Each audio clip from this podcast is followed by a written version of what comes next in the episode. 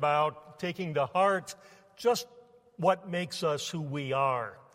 The church and us as individuals, the gospel, the good news about Jesus, that's our DNA. Let's talk some more about that as you're seated. Lord, may the words of my mouth and the meditation of our hearts be acceptable in thy sight, O Lord, our strength and our Redeemer. Amen. I am the way, the truth, and the life. Not me. Jesus said those words. The gospel DNA.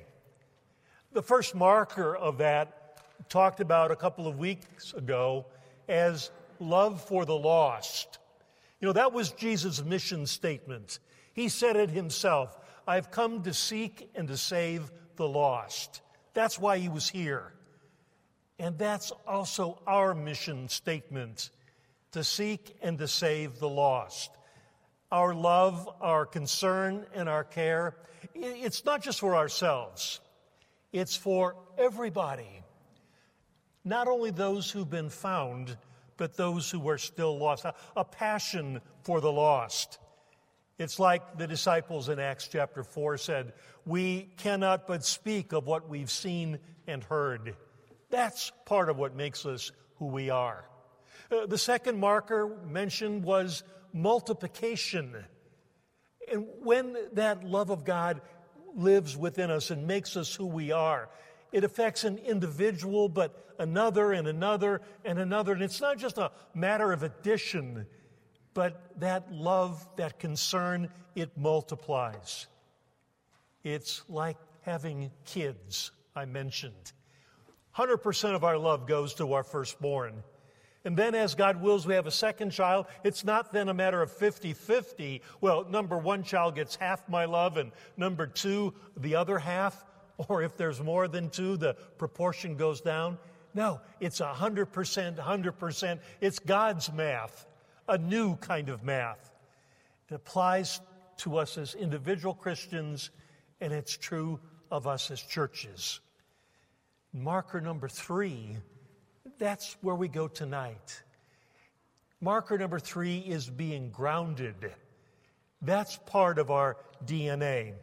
Now, when I think about being grounded, I think of that.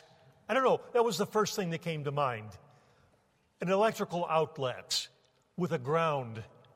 Now, I'm no electrician, and I haven't been zapped, at least as far as I can remember.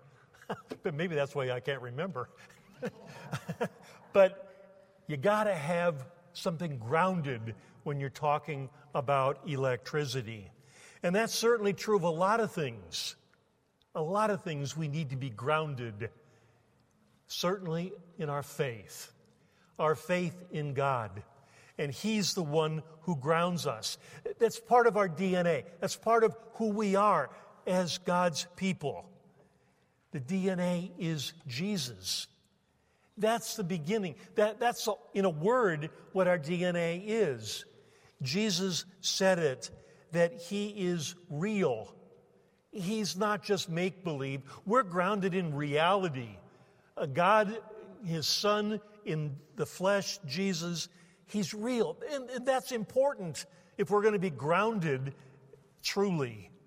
And He is the truth. I said it before. You've heard it.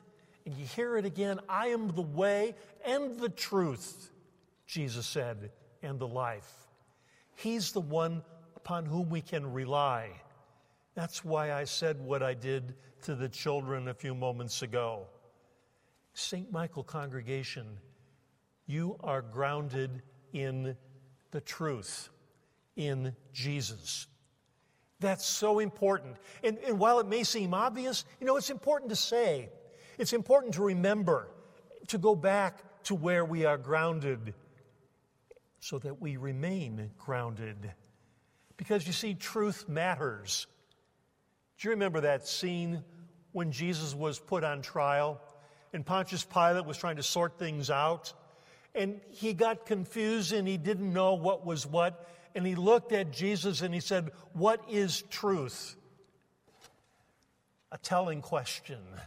a thought provoking question. It's the kind of question that is still asked today What is truth?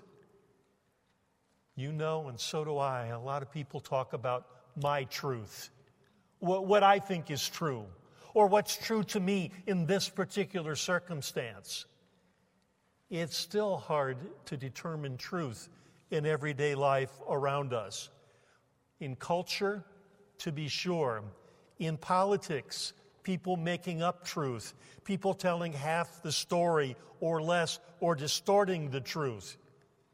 And even when we face something like a serious health problem, it's difficult. And day by day, we're trying to sort out the truth. And Pontius Pilate's words are ringing in our ears. What is truth?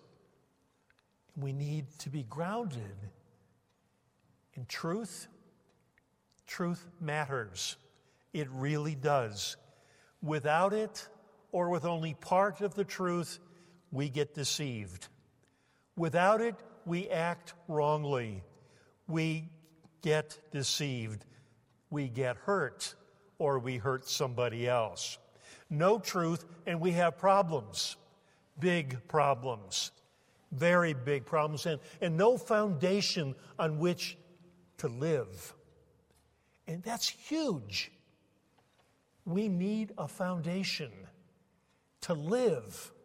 We need to know where we stand and upon whom we stand.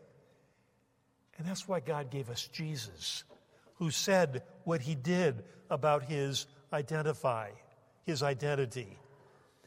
You know, and so do I, that lies, lies, they go a long way, don't they? In the very beginning, the garden, the Garden of Eden, Satan said to humanity, Genesis chapter 3, he appealed to Eve and ultimately to Adam. Said, You will be like God. You know, that sounded pretty good. That almost sounded like the truth. And it had a little bit of truth into, in it, but not altogether. Because you see, lies they go a long way, and lies get disguised. They don't always look ugly, they are not always repulsive. In fact, lies and untruth come disguised, often as truth and as something very appealing. And it's in 1 Timothy 3 that Paul made it very clear uh, in a wonderful kind of way. 1 Timothy 3:15 the church of the living God, the pillar and the foundation of the truth. Because the church's foundation, you know, is Jesus Christ. I know you know it, but it's important to say, to take to heart again and again. The foundation, the DNA, that's where we are grounded in Jesus and in the Word of Jesus. You know, He's God's Word in the flesh. When God wanted to communicate, He didn't just simply write something, He didn't just simply say something or send us an early Valentine. He gave us His Son, and He put flesh and blood upon His Son. And that Son is the truth. That's where you and I are grounded. Jesus. If we subtract from that truth, then Jesus is just another human being. If we subtract from Jesus' identity, that call him just another prophet, we haven't got a firm foundation. And if we add, if we add to Jesus, then we've gone beyond him and therefore the truth.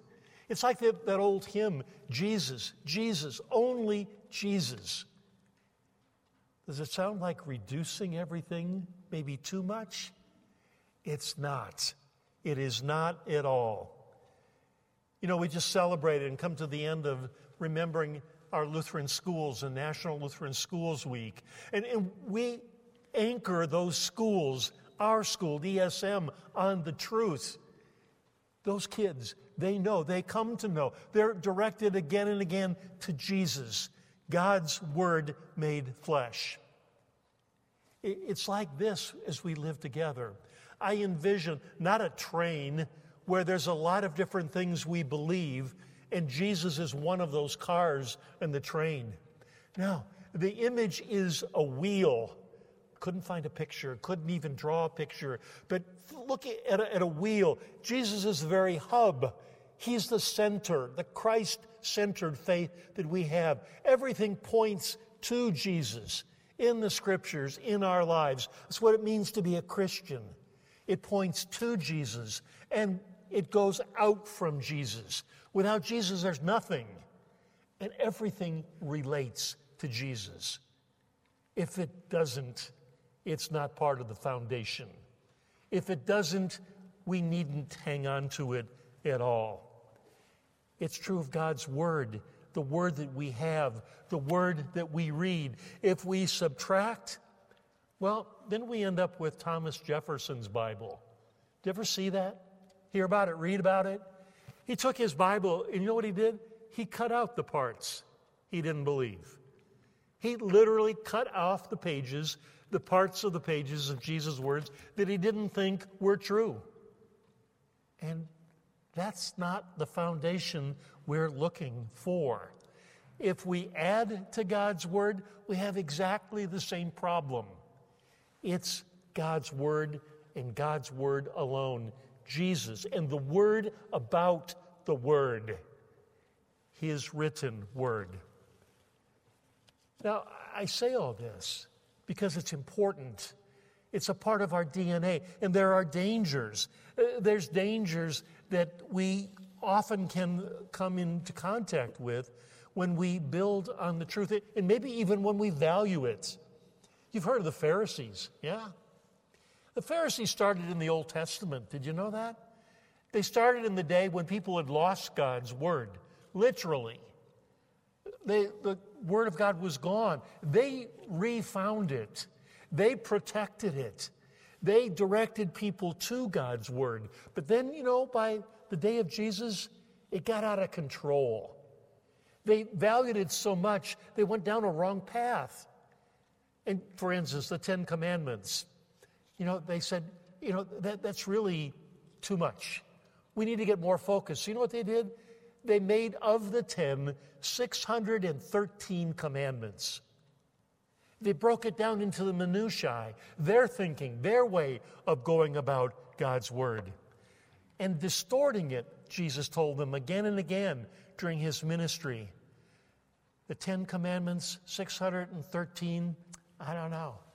Sometimes that's people's perception of our church, uh, maybe of our congregation, I don't know. But of our national church body, yeah, sometimes people think that, that we get down to slicing things so thinly that we've departed from the truth and the foundation. We need to be grounded and still in that grounding to be pleasant, to be able not to, to rankle people with mean spirited charges. And sometimes the finger points at us for doing just that as a church body. We need to learn to listen and to learn and not just talk, and certainly not to pontificate. St. Paul wrote to the Ephesians and he said, Speak the truth. Speak the truth in love. In love. That's part of our DNA. Grounded in the truth, individually and as a church. It's important. And when it's important and when it goes into action, it flourishes. God's Word, the church, it all flourishes. You know, sometimes people think in today's culture we have to kind of water things down for people to accept the Christian faith. Some do that. But you know what? That's not the way of God. And it's proven that those people who hold to the Word of God, those Christians that anchor right there, that's where the growth happens. That's where the DNA works. And that's where Christians and their churches flourish. Guess what's happening? As in our culture, our part of the world, Christianity is less and less held to. In Africa, it is very clear, it is very plain what the truth is. And Christianity is growing. The Holy Spirit is working through being grounded in the truth in Jesus and in the Word about Him, the, the Word of God. And that's what the gospel DNA leads us to do. Three things it leads us to protect the truth. Ultimately, that's God's work. Ultimately. But He gives us a part in it. Not that it all depends upon us, but it's part of our function. It's part of who we are and what we're to do. Do you realize that through history, people, when they copied the Bible, they counted the words, they counted the letters, they counted the lines as they copied to be sure that the Word of God was protected, that it remained intact just as it was. Jesus said to beware of false teachers. And so, taking that seriously, we protect the truth and we preserve it. We hang on to it in our lives, but also in our midst. I mentioned in the Old Testament days that God's word was lost. Sometimes it was buried on purpose because of warfare. They didn't want to lose it. But then, being taken away, it was buried and not found. Sometimes they just plain lost it and sometimes all together. We need to preserve, and we do that. And we need to remember to preserve God's Word. But finally, to promote the Word, to promote the truth. You know, John, when he wrote his letters, put it so very interestingly and well. In 2 John chapter 1, he wrote, It has given me great joy to find some of your children walking in the truth, just as the Father commanded us. Gave him joy. And in his third letter, he wrote, It gave me great joy when some believers came and testified about your faithfulness to the truth, telling how you continue to walk in it. Joy with the truth, to be sure. Go, go, we go to seek and to save the lost. You know, I, I talked about being grounded and first came to me about electricity. And then I got thinking some more, and maybe it's because my teenage years are past. But, you know, being grounded by your parents, do you remember any of that? I don't. Maybe because of the other grounding problem, or maybe at least my memory says I don't know that I was grounded that often. But hey, if you have been, if you are grounded, you feel shut off. You feel like you're missing something. Even a prisoner, you're not going anywhere. But the truth is, when we're grounded, we're free. We're free. That's what Jesus came to give us freedom we can really live. He said, I've come that you might have life, life in all of its fullness. Not just a little bit, but in its fullness. That's where truth leads. That's what being grounded affects in us. It's having our feet on the ground, our lives on a solid foundation, our lives rooted in truth. The way, the truth, and the life.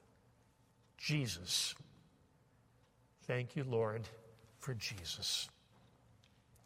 May God keep you and me and us all in grounded in that truth. Some churches would say amen. I'll say amen, and you can too, with our lips and with our lives.